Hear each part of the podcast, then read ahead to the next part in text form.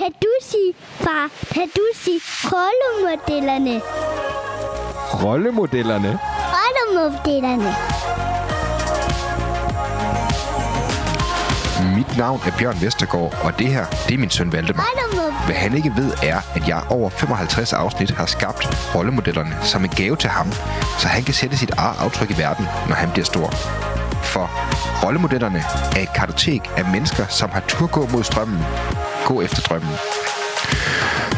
En skildring af dem, der har haft mod til at kunne og viljen til at ville. Selv har jeg lært uendelig meget af mine samtaler undervejs, uanset om gæsten var Jakob Risgaard, Martin Thorborg eller Claus Meier. Og jeg håber, at du, kære lytter, også har. Jeg håber, at du vil læne dig tilbage og lade dig blive forbløffet, berørt og måske vigtigst inspireret. Velkommen til Rollemodellerne, podcasten, hvor du starter med den bedste inspiration.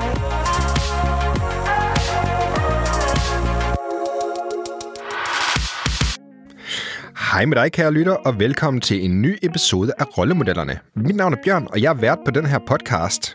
Jeg har glædet mig til dagens afsnit, fordi gæsten er, udover at være en god ven, også en af mine personlige troldmænd, når det kommer til personlighedstest. Og så giver han sublim karriererådgivning. Jeg ved, han har noget at tilbyde dig, kære lytter. Hans navn er Kenneth Bo Jensen. Han er talenthacker, og så har han stiftet TalentX, som hjælper med at optimere performance og talentudvikle medarbejderne i danske succesvirksomheder som Pleo, Vestas og Firtal Group, for at nævne en, en, nogle, nogle få af de, de mange. Ken stråler, når værktøjet er talenttest, og i den disciplin har han også mere end syv års erfaring, da han tidligere har arbejdet for virksomheden bag den populære TT38-test, som er en af de mest avancerede talenttest på markedet. Jeg synes ikke, der er mange i landet, som ved mere om det her område, end Kenneth gør. Og hvis du er i tvivl, så vil jeg opfordre dig til at hoppe ind forbi LinkedIn, hvor han ofte deler knivskarpe analyser, som altid gør dig klogere på dig selv og hvordan du skaber stærke teams. Og så er der selvfølgelig det her fakta med, at en række tidligere deltagere i rollemodellerne faktisk har benyttet netop Kenneth til at hjælpe dem med at forstå sig selv bedre. Og for mig er det nok egentlig den største gave, man kan give til hans arbejde, når man tænker på, at han hjælper nogle af landets allerbedste. Temaet i dagens episode er netop, hvordan du bruger dig selv bedst. Og her kommer Kenneth til at dele sine erfaringer med de mange tusind talenttest og hvad der skaber højt ydende organisationer. Det, som er, jeg synes personligt er vildt interessant om netop talenter, er jo, at vi hver især har en unik sammensætning af talenter. Og jo bedre vi bliver til at finde ind til kernen i, hvilke opgaver, der fungerer bedst for os, jo bedre klarer vi os på jobbet, og desto gladere bliver vi også i vores arbejdsliv. Så det er selvfølgelig derfor, jeg synes, temaet er særligt vigtigt. Nu jeg har dig, kære lytter, kunne du så tænke dig at vinde den ultimative rollemodellerne bogpakke med nogle af mine favoritbøger og de mest anbefalede bøger fra gæsterne, som kan hjælpe dig i din egen personlige rejse? Så hop ind på rollemodellerne på Instagram eller på LinkedIn og læs, hvad du skal gøre for at vinde en bogpakke med fem bøger til en værdi af mere end 1000 kroner. Rigtig, rigtig god fornøjelse med rollemodellerne. Afsnittet her, det er nummer 69, og gæsten er Kenneth Bo Jensen fra Talent X. Jamen, øh, jeg sidder her med Kenneth Bo Jensen. Rigtig, rigtig hjertelig velkommen til, Kenneth. Jamen, tusind tak, Bjørn. Fornøjelse at være med. Det kan du tro, du må. Øh, hele, hele, hele tingen er jo sådan set, at, øh, og det er jo det fede ved, ved rollemodellerne som format, det er, at vi har jo kendt hinanden rigtig lang tid.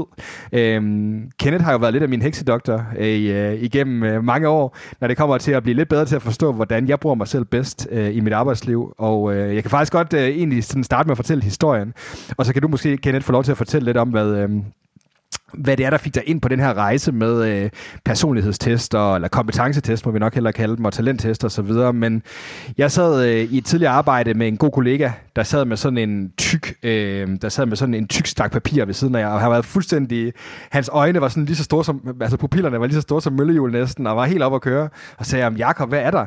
Ah, men han havde lige fået taget den her personlighedstest, øh, eller talenttest, som vi må hellere må kalde det, øhm, som, øh, som bare var helt fantastisk og fuldstændig blown away. Og fordi jeg sådan har, er nørd omkring det her, så, øh, så jeg, den person, der har lavet den test, øh, ham skal jeg snakke med. Og det var så dig, som jeg fik, og så har vi så sådan kendt den anden siden. Og, øh, og det fede er jo heldigvis, at øh, vi har begge to lært vanvittigt meget øh, med vores respektive arbejde. Så på den måde, så tror jeg egentlig kun, at det er blevet en endnu bedre podcast af, at vi har ventet lidt med at, at tage den her snak. Det er efterhånden ved at være længe siden. 2017, hvis jeg husker rigtigt. Du husker ja. helt rigtigt. ja, det... Jeg så vil kan... spise sandwich, men øh, ja, nok med små historier. Nok, nok, nok historie omkring det, men Kenneth, kan du lige fortælle uh, lytterne og fortælle mig uh, lidt om dit indgang til det her? Hvad, er det, um, hvad var det, der fik dig ned den her vej, hvor du uh, kigger rigtig meget på talentsammensætning i mennesker, og du også har, jeg ved ikke, det er også efterhånden enormt mange mennesker, du egentlig har, har testet, og du giver feedback på, i forhold til, hvordan de kan få mere ud af deres arbejdsliv. Kan du ikke prøve at så sætte et par ord på det over for det lytterne? Det kan jeg øhm, Vi kan jo starte med at sige, at det jeg laver i dag, det er, at jeg hjælper virksomheder med at omsætte talent til bundlinje meget karikeret sagt, øh, bedre til at rekruttere, bedre til at sætte medarbejderne i scenen, få teams til at fungere bedre, ting som det. Og for medarbejderne er det især føle, de får mere ud af sig selv, føle, de skaber et større øh, output, større glæde, trives bedre. Og øh, hvis vi hopper tilbage til, åh, det er nok været omkring 2016, jeg har, jeg har prøvet mange test, og uden at sætte navn på, men de klassiske med fire farver og lignende, dem må de fleste folk kende. Og øh, jeg fik altid at vide, at du har øh, max rød, max gul, super meget fart, super meget kreativitet, men puha, jeg var ikke særlig kritisk, øh, jeg var ikke særlig struktureret og, og så videre. Og jeg følte faktisk, der manglede noget, så jeg skal være ærlig at sige, at jeg har aldrig været særlig glad for test. Men så løb jeg ind i en talentprofil, hvor jeg fik en feedback på, og øh, det viste jo pludselig, hvorfor at, øh, jeg synes, der manglede noget af de andre værktøjer. Og øh, det var, at jeg var analyserende og vurderende øhm, som gør, at jeg er ret kritisk og elsker data. Og som den entreprenante person, jeg er, så kan jeg jo ikke lade en god mulighed gå forbi, så jeg kiggede på den og tænkte, øh, det er da meget fascinerende. Jeg har altid været inspireret af psykologi, øh, uden at have læst det, øh, og tænkte, det her skal jeg lære mere om. Og da jeg lærte lidt mere at kende om det, fandt jeg ud af, at det her det er faktisk ikke særlig udbredt i Danmark. Øh, så det skulle jeg da gøre. Det var da min, øh, min tilgang til det. Så jeg kommer faktisk fra IT-virksomheder og den entreprenante verden. Og så i, det har været meget, meget kort før vi mødte hinanden, tror jeg. Øh, så din øh, kollega, som havde de store udspilede øjne, det var da jeg var øh, rapplende grøn i det her. Og siden da har jeg jo nok givet, det ved jeg ikke, 1000, 1200, 1400 feedbacks af mit bud. Og måske set dobbelt så mange profiler, hvis ikke tre gange så mange. Så øh, der er sket meget siden første gang, vi mødte hinanden. Og det er derfor, det er så perfekt, vi sidder her i dag, Kenneth. Og, øh, og jeg vil sige netop det der med, øh, altså den bedste måde, jeg kan beskrive det på, så vil jeg for øvrigt også lige sende en øh, anbefaling med på vejen allerede her tidlig i, øh, i snakken. Øh, hvis man synes, det her område er spændende, vi kommer til at snakke om nu, det håber jeg virkelig, at øh, du gør, kære lytter, øh, så skal du hoppe ind forbi LinkedIn og finde Kenneth derinde, fordi han deler altid en djævelens masse øh, interessante øh, skriverier omkring talentsammensætning, og øh, det er noget af det, som jeg personligt altid lærer sindssygt meget af. Øh, men for mig at se den måde, man bedst nok en eller anden sted, for jeg tror, mange kan relatere til den der problematik, som du, du beskriver her, Kenneth, det her med, netop at øh, når man først prøver de nogle mere traditionelle talenttester, de mere traditionelle personlighedstest, så kommer de altid til at virke en lille bit smule øh, banale eller simple, eller kald det, hvad du vil. Og det er den bedste måde, jeg synes, jeg kan illustrere det på, i forhold til, hvad jeg har oplevet med talenttesten, øh, TC38'eren, som testen hedder, den jeg fik for dig i hvert fald i første omgang.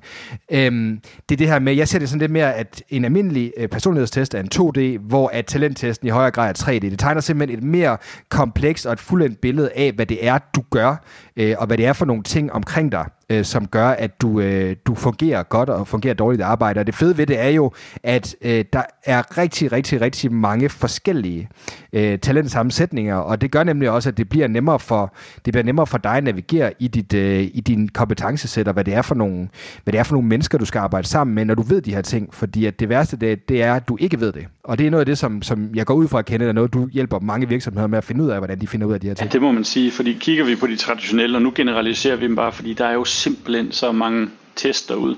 Jeg laver tit lidt sjov og siger, hvis du åbner vinduet, og det kan lytterne jo prøve, prøv at åbne vinduet, gå hen og råb ud af det og sige, jeg mangler en testudbyder.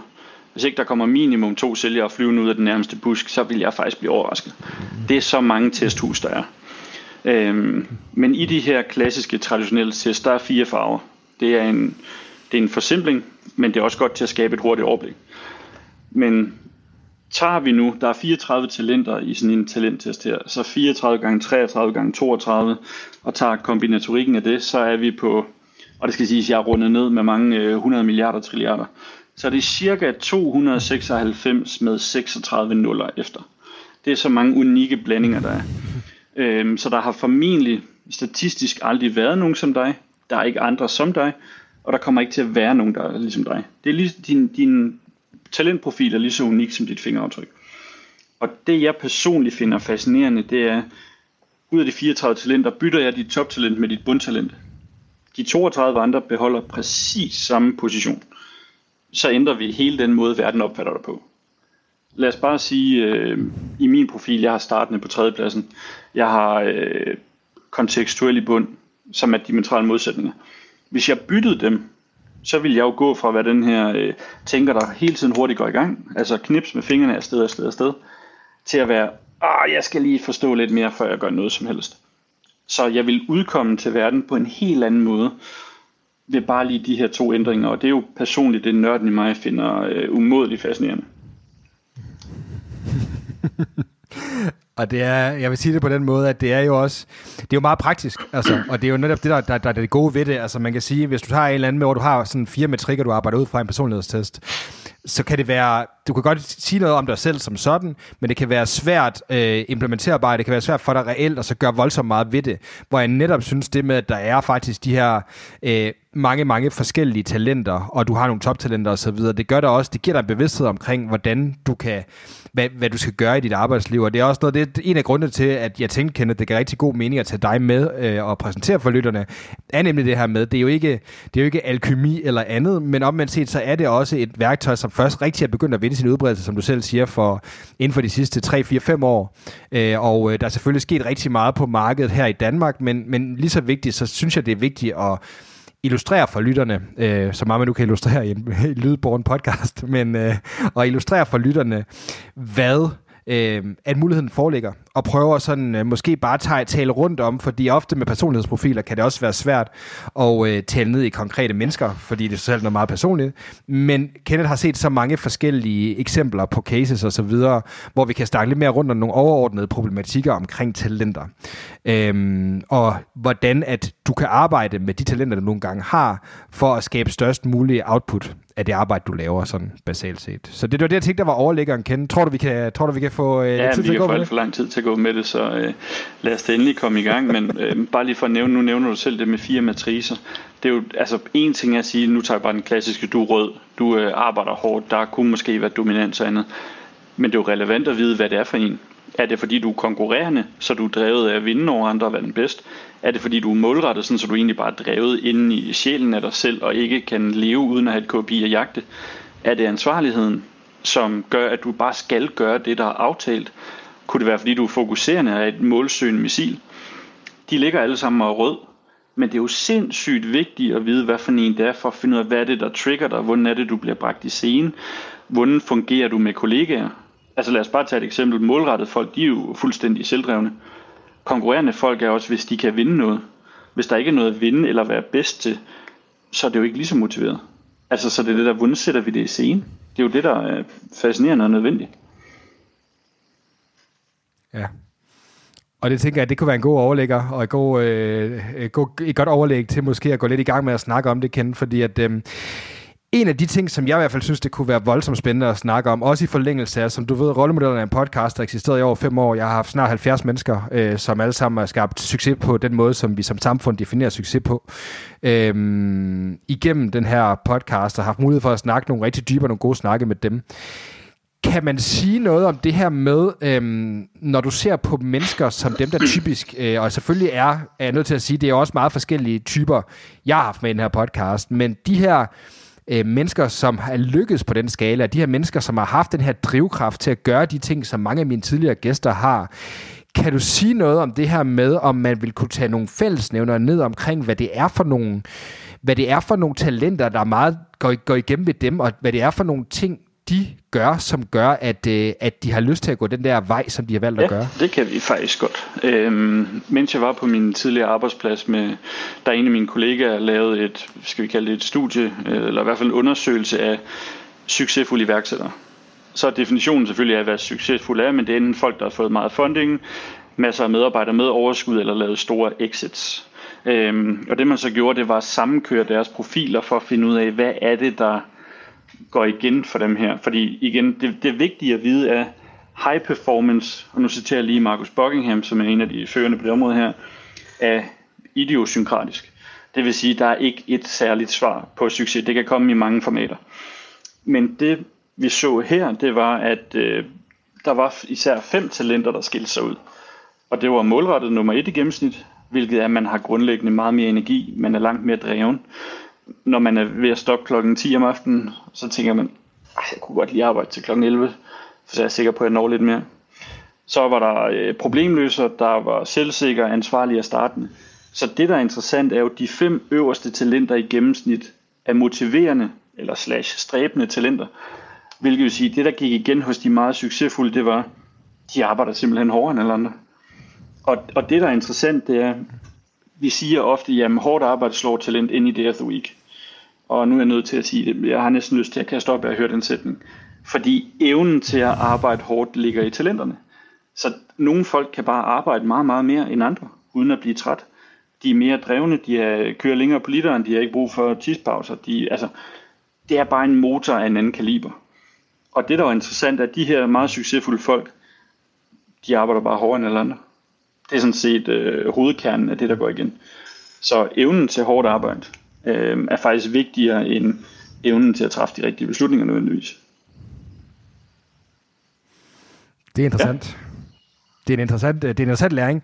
Og en af de ting, som jeg også tror er vigtigt, for det var noget af det, som jeg i hvert fald lige så reflekteret lidt over, som vi også har snakket en smule om, Kenneth, som jeg synes er vigtigt, øhm, også at tage med til lytterne, fordi jeg ved, at et spørgsmål, man kunne stille sig selv, hvis det var det der med netop, altså, fordi at, som vi snakker om, du har nogle talenter, som du ligesom, du ligesom er født med, og det spørgsmål, som man så kunne stille sig i den forlængelse, det er, jamen kan man så få de talenter, man ikke har, eller kan man styrke dem eller andet? Og kan du lige prøve at sætte et par ord på, hvordan at vi som lyttere skal øh, forstå det her med at have talentet, der hedder hårdt arbejde, øh, og i givet fald netop, hvordan det, det influerer, øh, at den måde, vi, vi start, laver startups på. Jamen, vi, det vi kan lige starte med, at det her er gennemsnit af succesfulde iværksættere.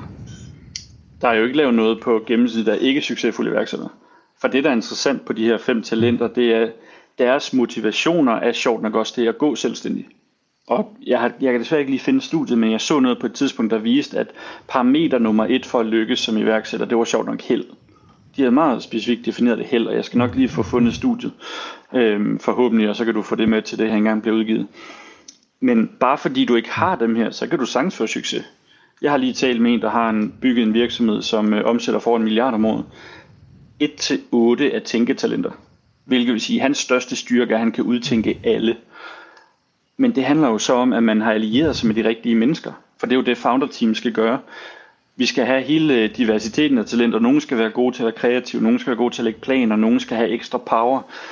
Der skal være nogen til at lave finishen, fordi det er jo ofte noget, der går igen på iværksættere. Vi elsker at starte nye ting, men vi er ikke særlig glade for at køre dem i mål. Øh, det skal der være folk til.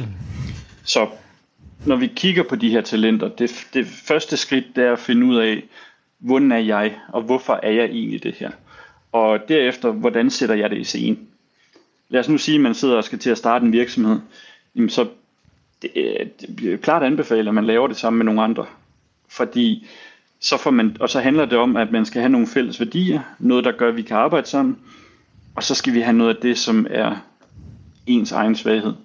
Jeg kan jo bare bringe et eksempel op. Jeg har øh, desværre selv disciplineret utrolig lavt.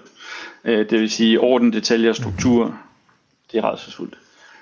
Men øh, den første kollega, jeg fik, havde disciplineret nummer to.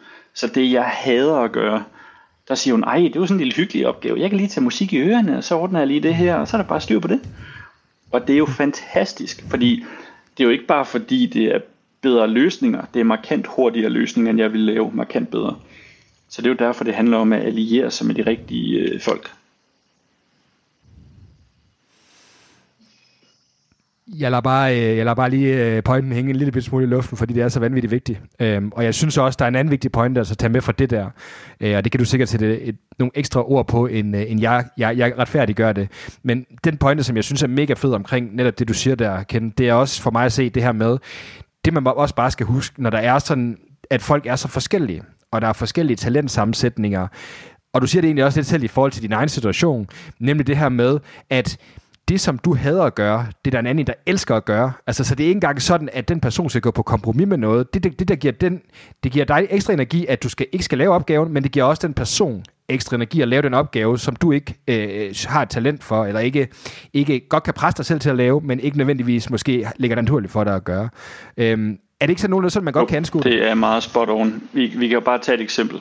Øhm, hvis folk lytter til det her og øh, er entreprenante, så er der en sandsynlighed for, at de er disciplineret lav. Nu tager jeg bare for mit eget eksempel. Bare tanken om, at jeg skal hjem og støvsuge, det dræner lidt af min energi, og nu skal jeg passe på, at jeg ikke kommer til at gabe, øh, bare ved tanken om det.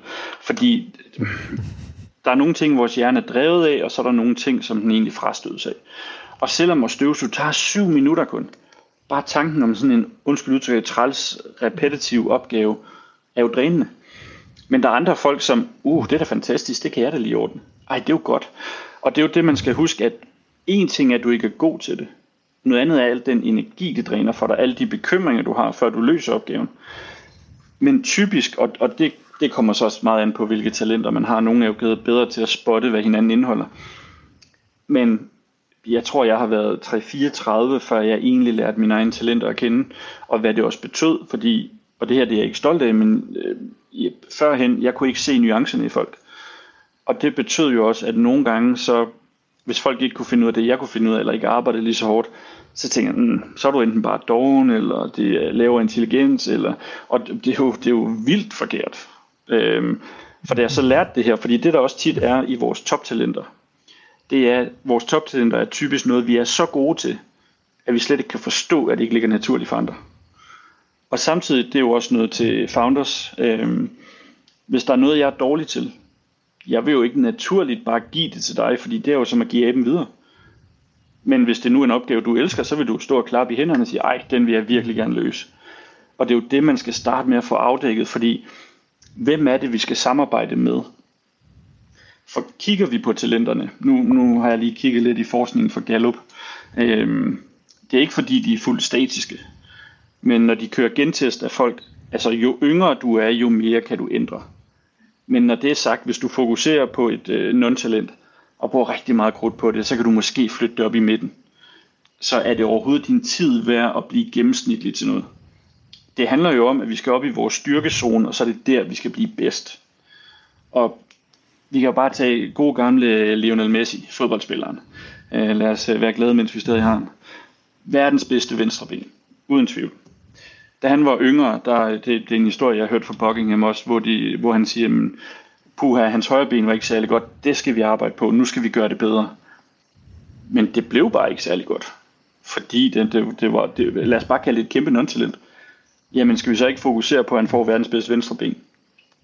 Og det kan vi jo så argumentere for, at han, øh, han har fået. Så det der med, at du får klart mest ud af at finde dine styrker, og ligesom bare vækste i dem, altså skalere dine styrker. Uh, skal både så kunne lave en Lionel Messi, og så øh, og skal, skalere sine styrker også. Det er jo simpelthen ting, man kan snakke længere om. Ja, men hvis jeg må give et eksempel, det er jo, det er jo, og det vigtige er jo konteksten af dine talenter.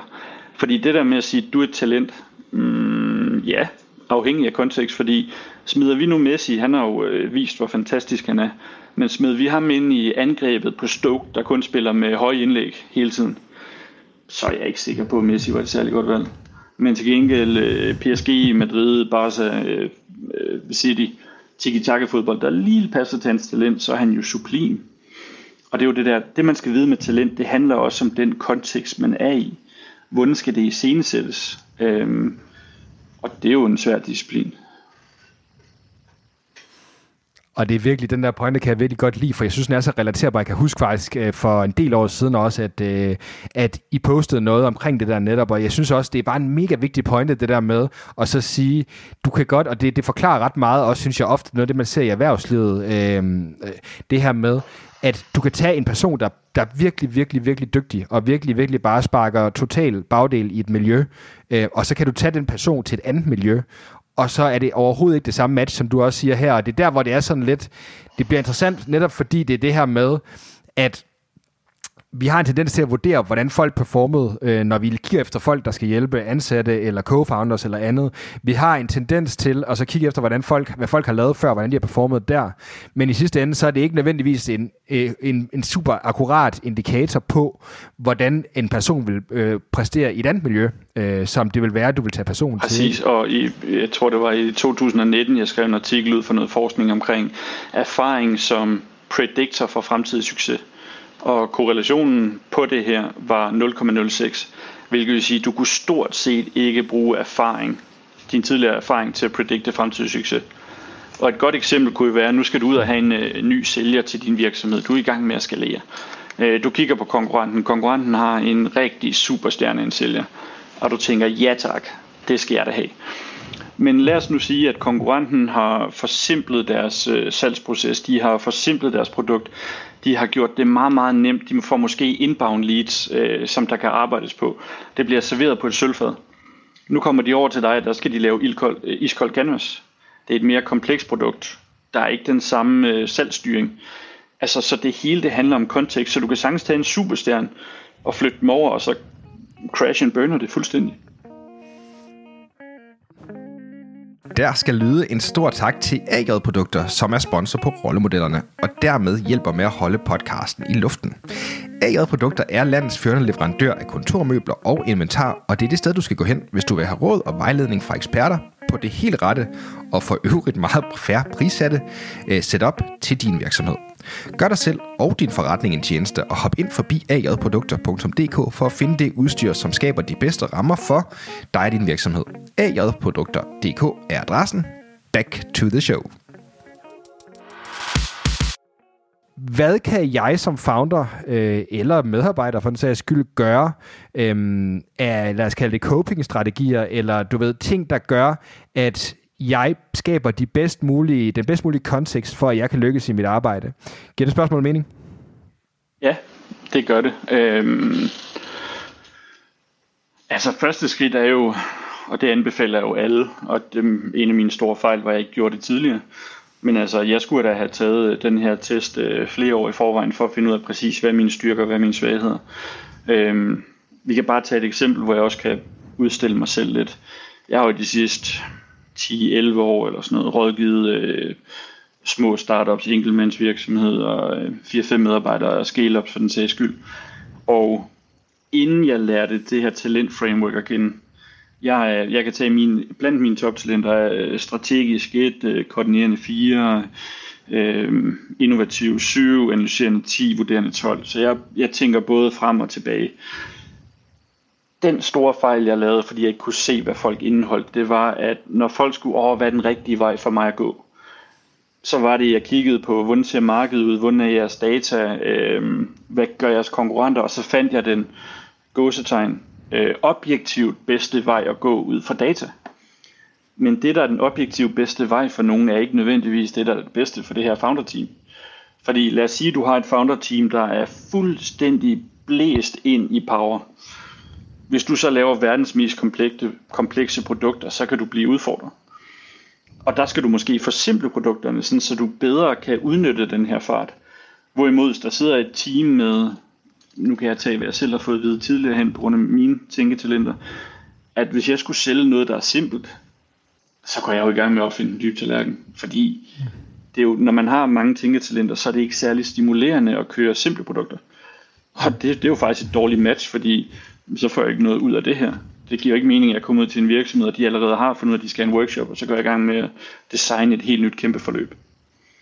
Så typisk det, jeg vil gøre som et founder-team, det er at starte med at identificere vores talenter hver især. Fordi det kan også bruges fremadrettet for at finde ud af, hvad det vi skal rekruttere ind i teamet, hvis der er noget, vi mangler. Og, og så det her med at skabe det fælles sprog. Det er faktisk noget af det vigtigste. Øh, fordi første skridt er, at jeg skal forstå mig selv når jeg forstår mig selv, så er det nemmere for mig at forstå, hvorfor er du, som du er. Og når vi har skabt forståelsen, den forståelse bliver ofte til accept.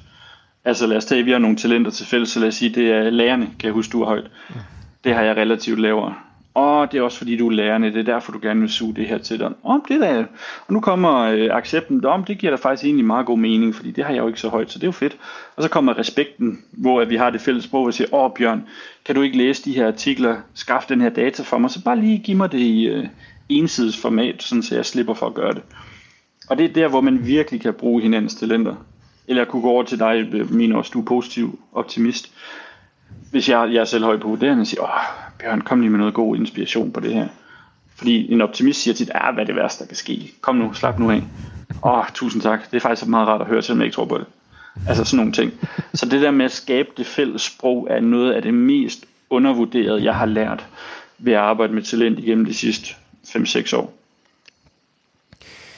Ja, så når du siger det, Kenneth, så mener du også mere sådan, at man netop, altså, at man netop får skabt de her rum, hvor man, hvor man lærer hinanden at kende, og hinandens verdensbilleder at kende, og talentsammensætninger at kende, så man har mulighed for netop at så finde ud af, hvordan man bedst muligt bruger hinanden, så det ikke ender med netop det der med, som du siger, fordi det kunne også godt være, når, når du er helt ret, en af mine toptalenter, det er netop at være meget lærende, øh, og suge viden til mig som en, som en svamp, ikke?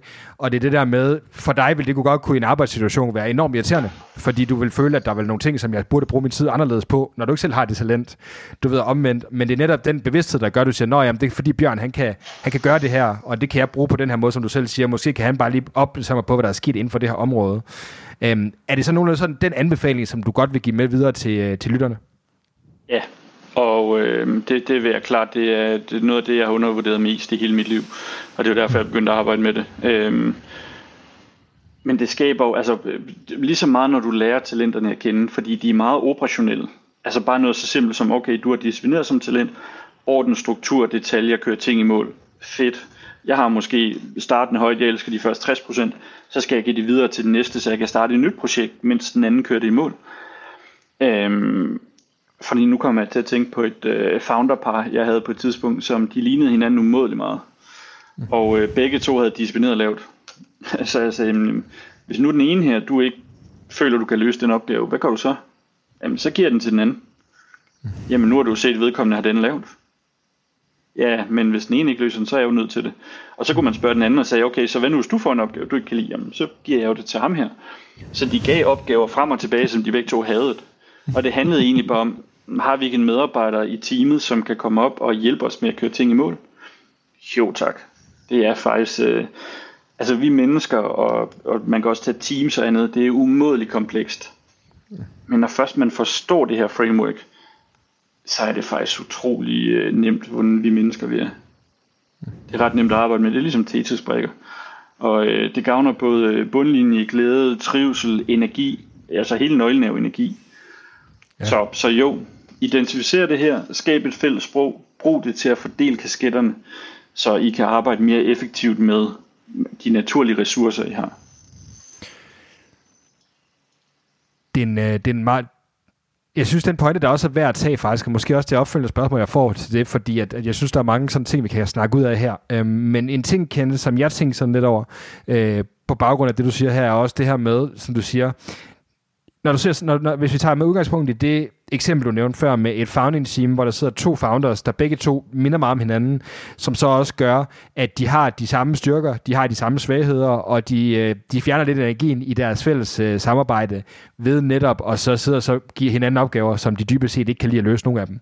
Øhm, hvor højt bør man, altså fordi at, du ved, det der med at så starte, en, øh, starte sin egen virksomhed sammen med andre, uanset hvordan man vender og drejer det, så er det, så, så er det jo en, som du siger, jeg kan godt lide, jeg kan godt lide, bruge, jeg kan godt lide analogien Tetris, Tetris brikker, øh, fordi det er en god måde at anskue det på, at du faktisk godt kan ramme en lige linje og, og alle de der ting.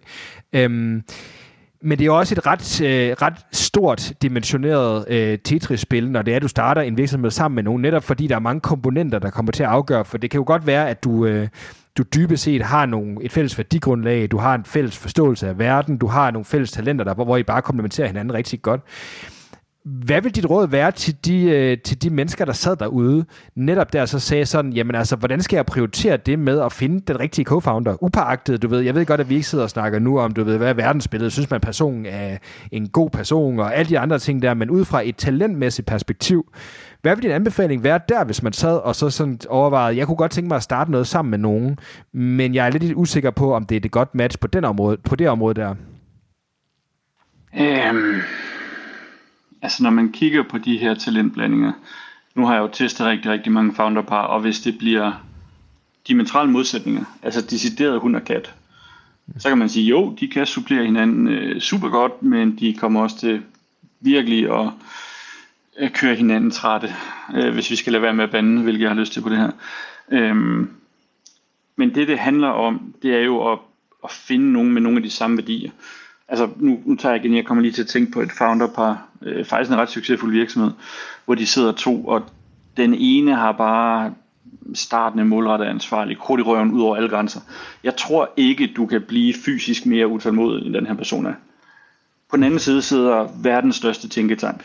Altså, det er så smukke, fremragende tænketalenter.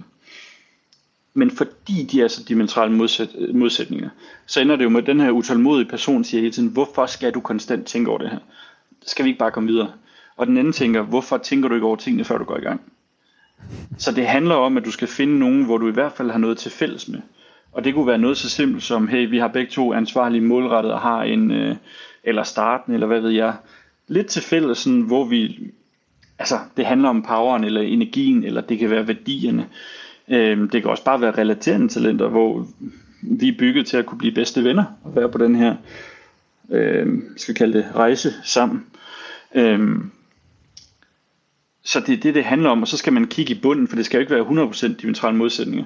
Men jeg kan bare se med mig selv, især disciplineret af en af mine store hemsko, som er at køre ting i mål.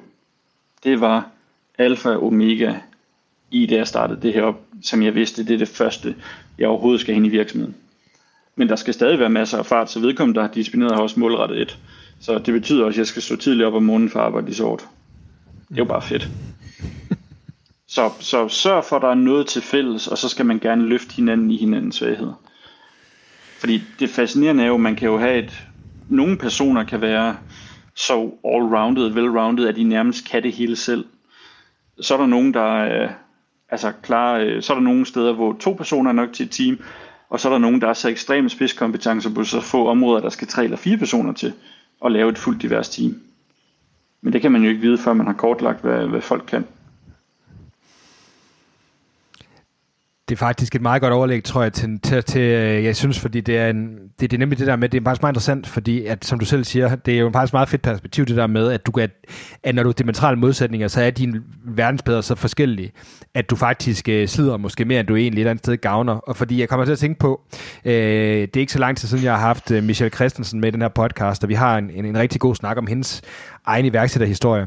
Øhm, og noget af det, som var faktisk var spændende, var det der også, at hun havde omgivet sig med nogle advisors og andet, som faktisk var meget ligesom hende selv.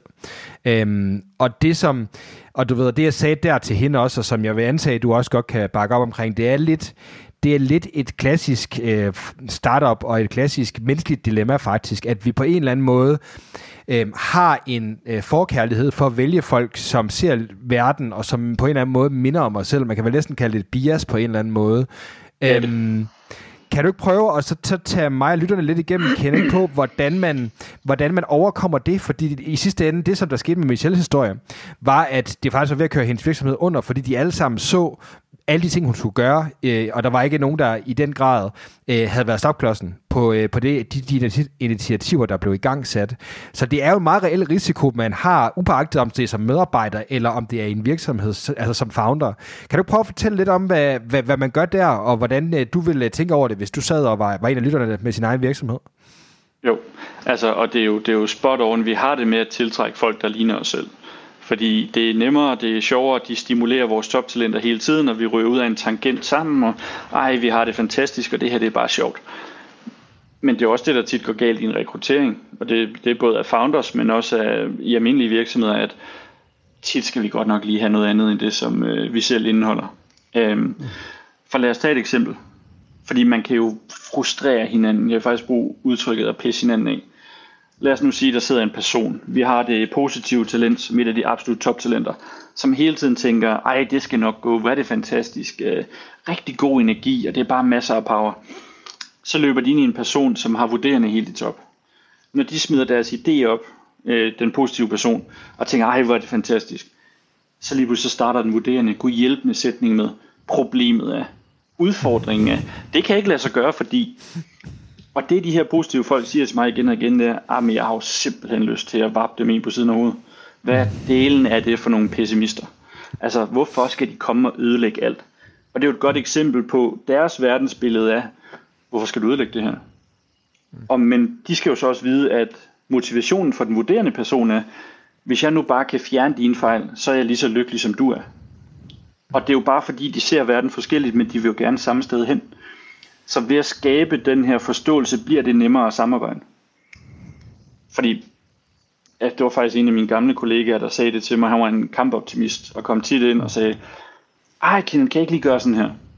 Og jeg er selv vurderende, jeg er selv strategisk, så jeg endte med at sige, åh, den har du vist ikke lige tænkt over.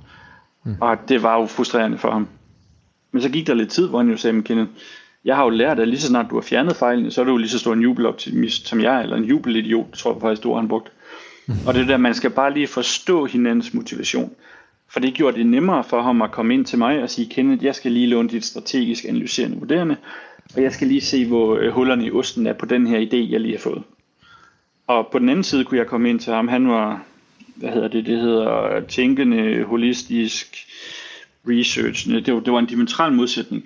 Så den måde, hans verdensbillede var på, gjorde, at hey, det var der nogle helt andre perspektiver, jeg overhovedet ikke havde tænkt på.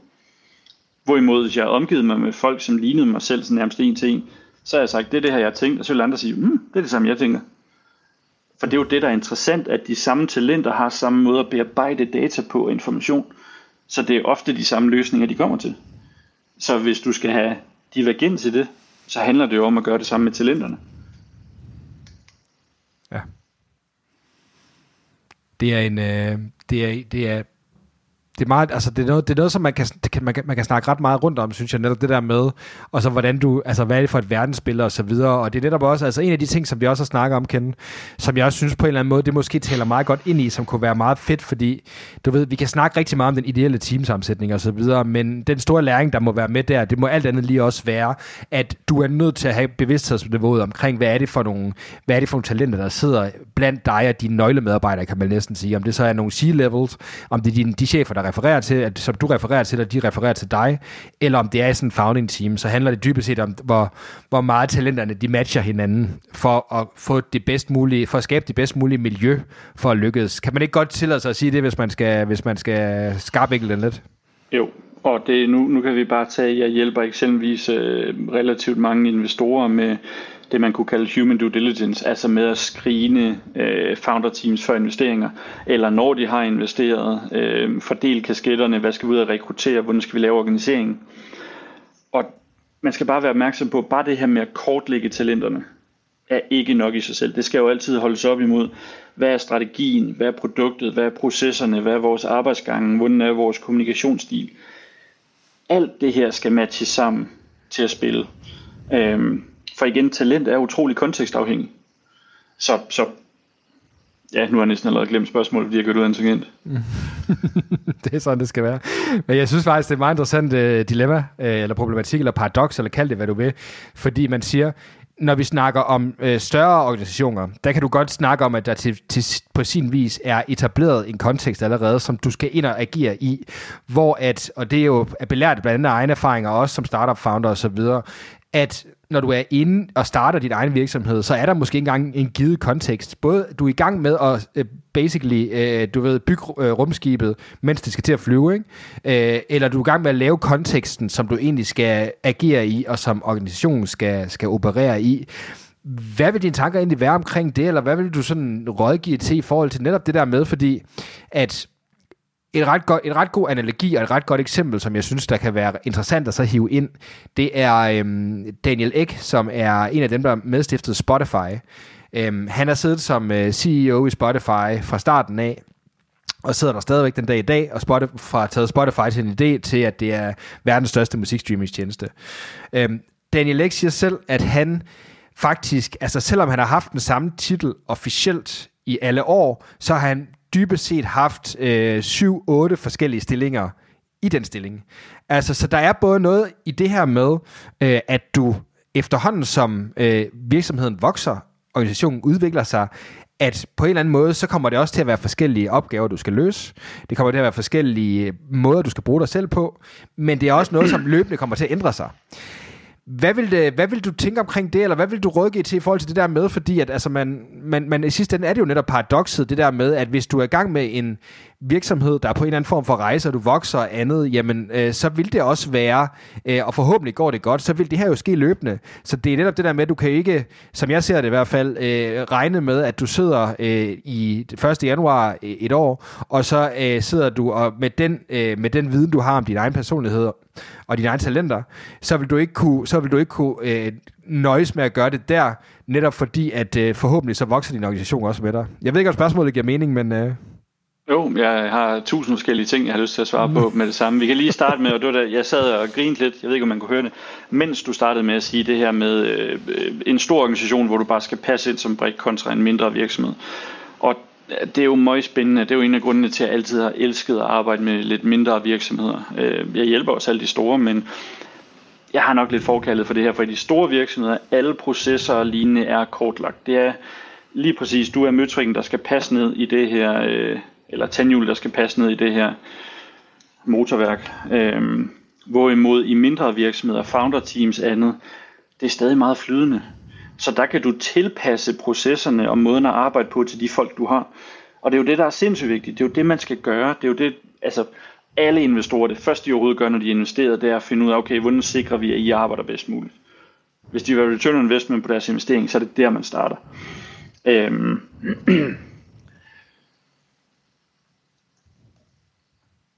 Nu gik jeg lige stå igen. Øhm.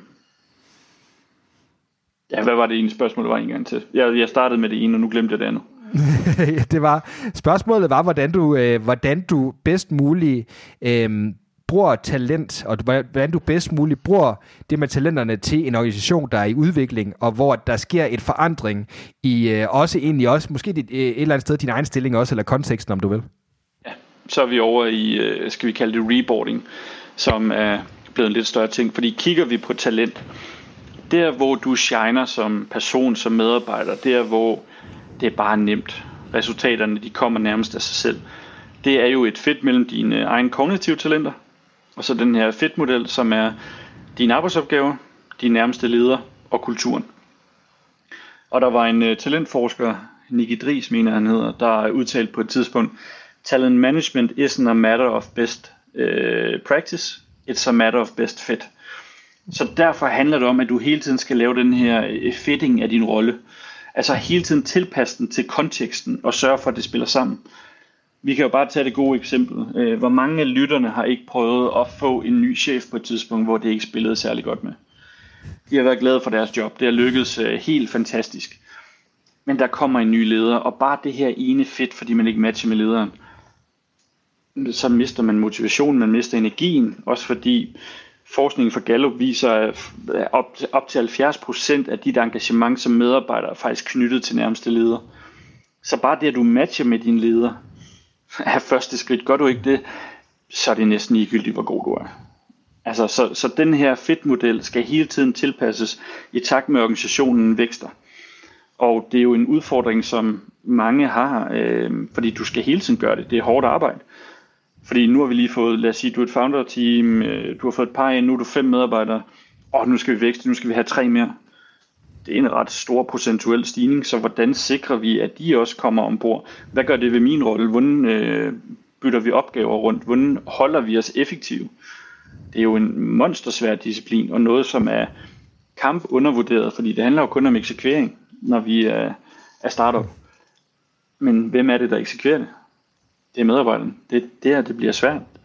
Så jeg kan godt lide de virksomheder, hvor man ser, at de ansætter en øh, people and culture person allerede ved en 8-9 medarbejdere. Øh, for man kan tænke, åh, oh, det er godt nok mange penge at bruge uden. Men hvis vedkommende sørger for, at alle leverer 10, 15, 20 procent ekstra, så er det jo hurtigt til hjem. Som i meget, meget hurtigt. Ja. Det er, også, det er vel også et af de områder, der er kommet betydeligt mere fokus på uh, i virksomhederne, netop det her med, at, at, at, at der er sket meget inden for området med der med people og culture, bare, øh, du ved, nærmest i den, i den øh, siden vi har i hvert fald startet med at lære hinanden at kende, ikke? Jo jo, det er, jeg har lyst til at sige eksploderet. Øh, men det kan, det kan der være mange grunde til, både fordi det er oppe i medierne, hvilket er sindssygt godt, jo mere vi kan tale om trivsel, engagement og lignende, jo mere fokus kommer der, jo mere gør vi ved det. Men også fordi det er blevet en hård kamp at få det rette talent. Øh, så folk gør jo lidt ekstra for at få dem ombord, gør lidt ekstra for at beholde dem. Og det er jo også nødvendigt. Man burde bare gøre det, fordi det giver jo resultater i sig selv. Øhm, og folk bliver gladere. Det, det er ret lige til. Øhm, om det er etisk eller nytteetisk, det er vel ligegyldigt, bare folk er glade. Det, det er interessant, ja, det er faktisk interessant, ikke? fordi mange netop tænker, at det er nogle super bløde og ukonkrete og um, altså umålbare ting, men i sidste ende er det jo næsten det stik modsatte. Det er jo sådan set øh, optimering på, på det højst mulige plan, øh, altså, altså af performance, så hårdt man næsten kan gøre det, det og så kære sig om, hvordan folk de egentlig, altså hvad, hvad der passer til dem i jobbet, og hvad man får dem til at passe godt, ikke? Ja, og øh, nu citerer jeg lige noget, som jeg øh, faktisk et par gange har sagt til CFO'er, fordi når jeg taler med dem om det her, der er mange af dem, der siger, oh, ja, det lyder dyrt, hvad får vi ud af det? Skal vi bruge penge på det? Og når jeg siger, at det er jo en investering, I får den jo mange gange igen. Ja, jeg ved ikke. Hmm. Og så, jeg har jo selv gået på handelshøjskolen, så så begynder jeg at tale deres sprog. Jeg siger, nå, kære CFO, øh, hvad nu hvis jeg fortæller dig, at din flåde af humankapital kører med et produktivitetstab på 30%? Og sådan kan man jo ikke tale om mennesker. Men når det er sagt, så kan jeg godt se, at deres øjenlåg, de løfter lidt sådan, mener du det? Fordi det er det, man lærer på Handelshøjskolen. Og jeg har jo selv været der med driftsøkonomi, erhvervsøkonomi, øh, virksomhedsøkonomi, mikro- makroøkonomi, alle de her økonomifag. Og det, der gik igen, igen og igen, det er jo, vi har vores budget. Vi har vores Excel-ark, hvor at øh, en person lige med en ressource lige med en omkostning. Så det er jo en statisk faktor, når vi går ind i regnarkene. Så kommer vi ud i den virkelige verden, og så finder vi ud af, at puha, der er meget variant til performance. Det er da helt vildt. Altså folk kan gå lige fra, jeg overgår ikke mit job, men jeg bliver siddende, og indtil jeg finder et nyt. Øh, performer ikke så godt, øh, kan forstyrre alle de andre, kan også skabe dårlig kultur, hvis vi er uheldige. Hvorimod i den anden ende, så er der folk, der er sat fuldstændig perfekt i scenen og outperformer alt i budgettet. Men det er jo det der, det, nu vil jeg kalde det HR, det bliver jo set som sådan en blød disciplin. Og altså, som jeg skrev i et LinkedIn-opslag på et tidspunkt, hvis først vi får lavet en budgetteringsmodel, der bliver koblet sammen med, lad os sige, engagementsmålinger, så i det øjeblik, at du laver en engagementsmåling, der ligger under benchmark eller andet, så kommer der en alarm i systemet, der siger, nu koster det 20% ekstra i lønomkostninger, og nå de mål, du har sat op og budgetteret med. Så kan jeg love dig for, at der vil komme fokus på det hos oplevelsen. Men så længe det ikke er i de her økonomiske modelleringer, så er det stadig bare en lidt blød størrelse. Øhm, det, det, det virker til så småt at være ved at ændre sig, men det tager jo lang tid. Det gør det. Øh, og jeg forhåbentlig kan snakke som det her være med til at, at skubbe på, fordi det er jo i sidste ende, det er jo interessant, ikke? Altså, fordi det der med netop, man an, anslår i FT en, altså en fuldtidsstilling, ikke? Altså, mm. men som, som vi også sidder og snakker om her, der er en, der er enormt stor forskel på, om du får de rigtige match ind, og du får en ind, der faktisk kan virkelig gøre det godt. Og det er, altså enhver, der har været i en større organisation, kan jo se, at der er jo forskel på, hvordan folk øh, de trives i deres job. Og det er der ikke noget galt med, øh, fordi at det er netop noget, det jeg kan faktisk meget godt lide, øh, jeg snakkede en del med Halvdan Tim om det her, i, i snakke med ham også, eller snakkede lidt, lidt med ham om det i hvert fald, hvor jeg kan huske, at han sagde, at de brugte enormt meget tid til at starte med øh, i onboarding-processen af deres medarbejdere på at finde ud af, om de var det rigtige match. Og det betød også, at de var faktisk ret hurtige til at få folk ud igen, hvis det var sådan, at de ikke var et rigtigt match. Og øh, det kan godt lyde hårdt, og det kan godt lyde øh, brutalt, men omvendt set, så var det jo netop også, fordi det at være det rigtige, og det at være det forkerte match, og fortsætte i det, og det kan også være en svær erkendelse at komme til, det er ikke godt for hverken medarbejderen eller for arbejdspladsen. Og det er jo netop Præcis. det der med, altså når man kigger på, at, øh, at du kan have at en, hvis du anskuer det som værende en fuldtidsstilling, så er der altså bare, der kan der være, som du sætter ind på, der kan jo være en kæmpe variant på, om du har den helt rigtige person siden der, der bare er lige spot on, og bare præsterer, kontra du har en person inden, som du måske troede præsterede bedre, men som måske heller ikke et eller andet sted passer på kulturen eller konteksten er god for dem. Præcis, og øh, når vi kigger på det her i forhold til performance, vi kan egentlig sige, at talent er stabilisatoren i den ligning. Fordi hvis vi øh, bare hiver folk ind, vi giver dem samme uddannelse, vi giver dem samme viden, vi giver dem samme ressourcer, vi giver dem samme onboarding, vi giver dem samme opgaver, så vil der stadig være nogen, der er low performers, nogen, der er gennemsnitsperformer, og nogen, der er top performer. Fordi det er sådan bare en normal fordeling. Men ved det rette talent i den rette rolle, i den rigtige kontekst, så minimerer vi det her, så, så vil den faktisk blive lidt højere skæv over mod top performance. Og, og mm, det er bare ikke rigtig blevet opdaget nok steder endnu, for det, det er en undervurderet disciplin. Hvis, øh, jeg ved ikke, hvor mange der kender den, men Niels Villemos, jeg har blandt andet haft ham øh, i nogle forelæsninger på Handelshøjskolen. Han er jo vanvittigt skarp, men også lidt en komiker samtidig. Og han står og fortæller om øh, strategier, målsætninger og andet, og han slutter af med, at lillefingeren, det er det, man i moderne tid kalder for human resource management. Den passer lige ind i øret. Altså alene det, det er jo et godt eksempel på, hvilket ry man har i HR. Øhm, og det burde blive lavet om. Hvis store virksomheder, eller små virksomheder, virkelig vil lave resultater, så er det et sted at starte med at kigge. Det er også sjovt, ikke? Altså, og du har ret. Det er sjovt det der med, fordi at i det øjeblik, alene i navnet Human Resource, Man- Resource Management, der ligger der også en implicit øh, forståelse af, at mennesker er med til at så skabe de resultater, og det er formodentlig, ligesom Richard Branson siger, formodentlig er det det vigtigste, øh, det vigtigste lim, der overhovedet er i nogen som helst virksomhed, det er de mennesker, der skal gøre tingene.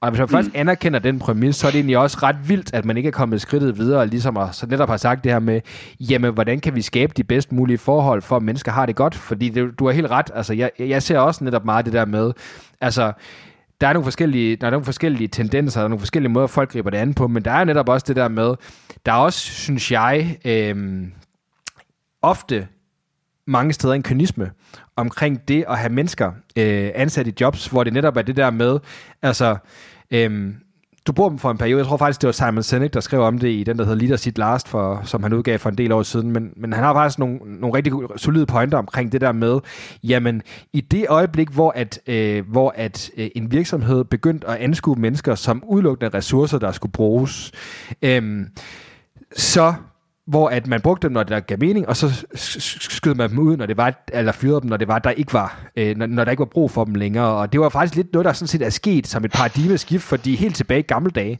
der var det jo et, øh, et badge of honor, at du var ansat 40 eller 50 år på en arbejdsplads, og det er bare ikke sådan, det er længere. Og det er jo egentlig et interessant perspektiv, det der med at så sige, måske skal man ikke være ansat øh, 50 år over sit liv, men der er stadigvæk et kæmpemæssigt ansvar for, øh, fra, fra, altså, fra arbejdspladsernes side på at prøve at finde de bedst mulige matches for alle parter, altså fordi det giver mening. Og nogle gange, nu er vi tilbage til reboarding. Øhm, vi kan egentlig lige starte med kynismen, du nævner. Fordi jeg kommer lige til at tænke på et par øh, virksomheder, jeg har hjulpet, hvor at man har bare udelukkende kigget på nøgletal, performance indicators for de enkelte folk. Og øh, så har der været nogen, der har haltet lidt efter. De har typisk ikke haft lige så mange stræbende talenter som de andre, hvilket vil sige, at det kræver mere arbejde af dem at arbejde lige så hårdt. Men til gengæld har de øh, harmoniskabende, positive, inkluderende, empatiske. Det er nogen, der virkelig er gode socialt for teamet, altså den her lim, der er. Og øh, så har de fyret nogle af dem, som ikke helt har matchet de andre. Og så kan de sørge med lige pludselig ikke forstå, at performance hos alle andre falder med en 8-10%. Og det er sådan lidt nej. Og det er jo fordi, jeg har fjernet det, der bandt det hele sammen. Det, der gav energien, det der var... Altså, så det handler også om at forstå, hvad værdi er. Det er ikke kun nødvendigvis det her klare visuelle output.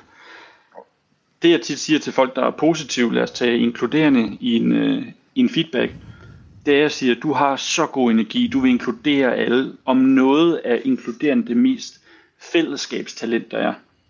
Det er en superkraft, og vi kan formentlig ikke se det på din KPI, men jeg garanterer på, at vi kan se det på samtlige af dine kollegaers KPI. For hvis du er fjernet, så vil det gå ned. Så det er en kraft, du skal bruge. Fortsæt med at samle folk. Fortsæt med at sprede den her gode energi og glæde. Og det er det der, man skal forstå, hvordan man sammensætter teams, fordi du kan jo ikke bare sætte, øh, nu tog vi de her fem stræbende talenter. Hvis jeg tog 10 af dem i et team, øh, eller Æderbank må gå stærkt.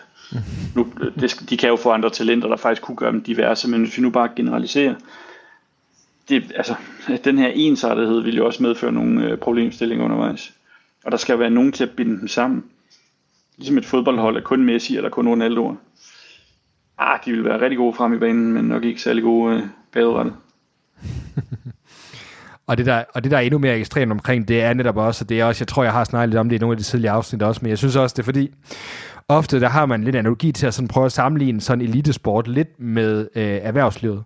Øhm, mm. og, og det interessante er jo, at hvor at elitesport, der har du den her kampafgørende, øhm, den her kampafgørende ting, den har du en gang om ugen. Der er det sådan set for mange virksomheders vedkommende hver eneste dag, der ligger i hvert fald i, i mange steder, det er store forventningspres på dig. Så er det faktisk endnu mere ekstremt øh, at være på en arbejdsplads, netop fordi, at du ikke bare har en kamp i weekenden, som du skal træne op mod. Du har faktisk kamp hver eneste dag, hvis man skal bruge den analogi, ikke? Det er, en, øh, det er et godt eksempel. Men altså, det er jo der, hvor at hvis du så ændrer i organiseringen, altså så kan du lave reboarding. Altså det er jo ikke anderledes end, at øh, i rekrutteringsprocesser, der har jeg flere gange, når der kommer en ansøger, jeg har testet dem, altså sagt, puha, det her er ikke et særlig godt match i forhold til jobbet og medarbejderen, eller lederen for den sags skyld. Det er jo også at gøre medarbejder, eller ansøgeren en tjeneste, ved at sikre, at de ikke får jobbet. Men når det er sagt, hold da op nogle fede talenter til den her rolle. Hvis jeg var jer, så ville jeg tage fat i vedkommende og sige, øh, nu kan vi tage lige den her, jeg tænker på, det var Customer Experience, hvor jeg sagde, du har søgt til Customer Experience, men hold nu op, du vil være god i salg, hvor du skal være lige lidt mere aggressiv, øh, altså powermæssigt, så man kan få dem over, og ligesom, man heller ikke spilder talent, når nu man har dem til at søge virksomheden alligevel. Ja. Og det er jo det, man også kan gøre med medarbejdere. Hvis du nedlægger nogle øh, jobs, processer, stillinger og afdelinger, kan vi ikke smide nogle andre steder hen, hvor de faktisk vil være sindssygt gode. Men det kræver igen, at vi lige forstår, hvad deres talentsammensætning og hvor bliver den sat i scene. For det kan jo sagtens være, at det sted allerede er i organisationen. Ja.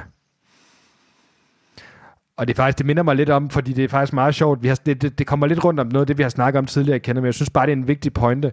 Øhm, også fordi det netop er en af de ting, som jeg i hvert fald hører meget, som folk de kan struggle lidt med.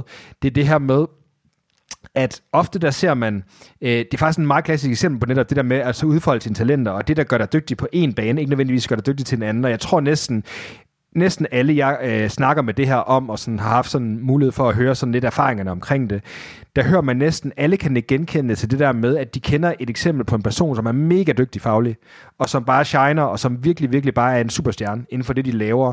Og på et eller andet tidspunkt, så er de en organisation, hvor at de så bliver forfremmet øh, fra en eksekverende rolle. Øh, og jeg kan se, det kan du så ikke se, kan lytte, men Kenneth sidder og nikker og griner lidt, så jeg kan se, at han nok kan relatere til det, jeg kommer til at sige nu. Men så bliver de forfremmet til en eller anden form for ledende rolle, hvor at de faktisk øh, underpresterer, og hvor det ikke er det rigtige match for dem, og det, ende, det kan ofte ende med enten, at de simpelthen bliver træt af det og forlader organisationen eller andet. Øhm, men det er bare så væsentligt, det der med netop, at det handler om at så forstå, hvad den person er, fordi at det, du er god til at gøre noget, gør dig ikke nødvendigvis til en god leder. Og det er bare en enormt vigtig pointe, tror jeg, i forhold til det, vi sidder og snakker om her. Ja, og det skal siges, at man er en specialist betyder ikke, at man ikke bliver en god leder. Øhm, det er jo igen et spørgsmål om talenter. Men vi kan jo bare tage ofte, nu tager vi lige iværksætteren her, det kunne også være i salg. Der er det jo typisk power-talenter, der, øh, der vinder. Hårdt arbejde, du tager telefonen mere. Øh, på et tidspunkt bliver de forfremmet til salgsleder. Øh, nu skal de sidde og lave dag-til-dag ledelse. Vi kan jo bare tage talentet udviklende i, i min optik, ej hvor ville det være fantastisk, hvis alle ledere i hele verden havde det her talent. Fordi så er man oprigtigt interesseret i at hjælpe andre med at udvikle sig. Løfte dem, uddanne dem. Øh, ikke bare sige, hvad de skal, men vise dem, hvordan de gør det. Hvis man til gengæld er blevet forfremmet og har nogle af alle de her relaterende og udviklende talenter lavet, når folk kommer og siger, kan du lige hjælpe mig, så kommer der sådan en autorespons, der hedder,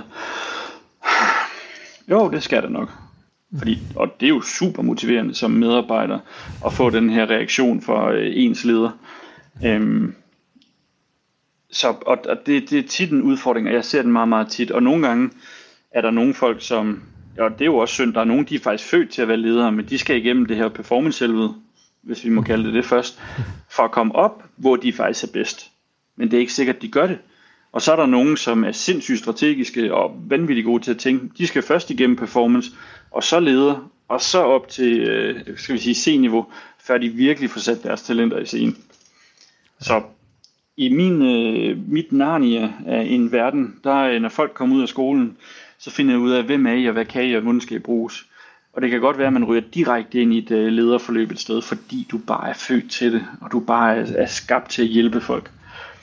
Og jeg vil anbefale folk, at de finder ud af, hvilke talentblandinger de har, fordi mange af de folk, jeg taler med, som har ambition om at være ledere, og nu generaliserer jeg, men mange af dem er drevet af, at de kan være konkurrerende, målrettede, ansvarlige, måske styrende, talenter, der gerne vil op og træffe beslutninger.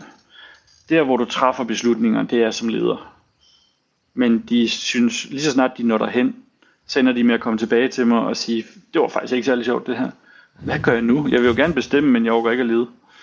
Så der er faktisk, der er faktisk en del, som jagter behovet for ledelsen, eller få stillingen, få titlen, få pengene, få magten, få indflydelsen. Men det er faktisk ikke det, de burde. De burde bare fortsætte med at være verdens bedste sælger, eller verdens bedste marketingsperson, eller der, hvor de shiner. Fordi nogle gange har vi nogle ting i os, der gør, at vi stræber efter noget, som vi ikke nødvendigvis burde stræbe efter. Det er fandme kloge Nu bandede jeg alligevel, men det vil noget til. Det er, ja, jeg synes, det, er, det, tak det er kloge at kende. Jeg kan, jeg, kan, jeg, jeg, kan virkelig, jeg kan virkelig relatere til det der. Øhm, vi, øh, vi er, øh, har rundet øh, stille og roligt en time, øh, og det er fordi, vi snakker om super spændende ting, og vi kan også snakke den næste time, og sikkert også timen efter. Øhm, det tænker jeg måske ikke, at podcast som sådan øh, direkte er interesseret i, så lad os... Øh, Lad mig prøve at slutte af med det sådan, øh, afsluttende spørgsmål her, Kenneth, i forhold til det, vi har snakket om nu. Nu er vi kommet rundt om mange ting, og også øh, de ting, som jeg i hvert fald synes var de mest interessante i forhold til der, hvor vi sidder lige nu, og i forhold til, hvad lytterne, øh, jeg synes, der kunne komme med noget output på lytterne, øh, de kunne bruge til noget i forhold til det her med talent, sammensætning, og, og hvordan man laver founding teams, og, og vækstrejser på startups osv. Er der noget, du tænker, der kunne øh, være relevant at tilføje, eller noget andet, du gerne vil sige det her, eller en, en emne, eller, eller andet, du gerne vil belyse, sådan, øh, inden vi, øh, inden vi sådan, øh, begynder at, at gå ind i de afsluttende spørgsmål? Det kan også være en simpel øvelse, som at tage et stykke A4-papir, alle sammen streg i midten. Hvilke opgaver elsker jeg, hvilke opgaver man kunne sige hader jeg, men hvilke er det, der dræner mig? Hvad er det for nogle opgaver, hvor jeg tænker, åh, dem gider jeg ikke lave? Allerede der er man langt, fordi prøv at tænke, hvis jeg har den, åh, jeg elsker den opgave, du hader den, fedt, nu er vi allerede langt, så kan det være, at jeg skal tage det område her. Så det er nok der, jeg ville starte. Det, øh, det er vist det, vi på Jysk kalder et godt tilbud at få lov til at få afklaret det her gratis. Det, øh, den opfordring, jeg har med sendt videre til, til lytterne igen. Kan man sige, bare sådan lige, og så tillader mig lige at så alligevel hive et enkelt spørgsmål frem, øh, bare sådan af ren nysgerrighed skyld også, fordi netop jeg ved, du har siddet med så mange forskellige virksomheder, du har siddet med så mange forskellige personligheder og talenter. Øh, er der en, hvis du skulle tage pege på den en eller to øh, af de sådan typiske største fejl, folk laver omkring det her, eller du ved, sådan ting, hvor at du ser igen og igen et mønster af, at folk har en tendens til at gøre noget forkert omkring, øh, omkring det her med at bruge folk godt og få folk rigtigt osv. Er der, er, er der noget, du kan pege på der, som vil kunne give værdi i forhold til lytterne, tænker du? Åh, oh, der er mange ting faktisk. Øh, for der er jo rigtig mange talenter, der slår sig på hinanden og kan skabe ballade. Men jeg vil faktisk sige, at noget af det, der kan gøre mest skade, det er, hvis man har et, en ejer eller et founding team, hvor individualiserende ligger lavt. Det betyder, at jeg kan ikke rigtig se forskellene i folk. Det betyder også, at jeg vil undervurdere det her område, fordi en medarbejder er bare en medarbejder, du skal bare arbejde lidt hårdere. Øhm, det er faktisk nok noget af det, der kan gøre mest skade, fordi hjælper de her vækstvirksomheder, det der er tydeligt er jo, man kan nærmest se det en til en i forhold til den vækstrejse, de er på. Når jeg kommer ind, jo bedre medarbejderne i scenesat, jo højere er vækstkurven. Det er ret lige til. Jo oftere jeg oplever det her med at give feedback og tænke, ej hvor er det fedt, du laver da lige præcis det, du skal. Det, det er lige til. Så vækster de mere. Hvorimod når jeg kommer ind i virksomheder og tænker, hvorfor laver du det her på den her måde? Det giver ikke mening. Øhm, og så skal til at hjælpe dem med at fordele kasketterne på en anden måde, så går det bare ikke lige så hurtigt. Så er det typisk båret af nogle superstjerner eller individer, som trækker det hele læsset, i stedet for det er organisationen, der trækker det. Mm. Og det hvilket vil sige, at det er meget, meget svært at skalere og gøre stort. Det er sgu en vanvittig god pointer at så slutte, den her, slutte det her del af, af podcasten af på. Det synes jeg virkelig. Det, øh, mange, mange gode indsigter, øh, Kenneth. Tusind tak for det. Tak, øhm, ja. Vi slutter, slutter altid gerne af på, øh, på de her 3-4 korte spørgsmål, som øh, er sådan et fast indslag og tema. Så nu vil jeg også kaste din retning, og så håber, du kommer med nogle vanvittige fede svar.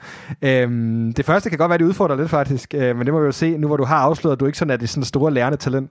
Men øhm, hvis der var en specifik bog, som du øh, har anbefalet ofte til andre, eller ligefrem givet gave, vil, der, vil du kunne pege på en? Nu skal jeg være ærlig at sige, det er meget lidt, jeg læser hele bøger, men øh, jeg har lyst til at sige alt af Marcus Buckingham, som jo om nogen af, jeg har lyst til at sige, forfaderne af det her talent, sammen med Don Clifton. Øh, jeg mener, han har en bog, der hedder Nine Lies at Work, omkring nogle af de her myter, der er, som er helt forkerte. Den vil jeg anbefale. Og når det er sagt, så har jeg kun lige fået den øh, gengivet af en af mine øh, bekendte, som har lærende højt og har læst den, og givet mig alle hovedpointerne. Men det var nogle fede pointer.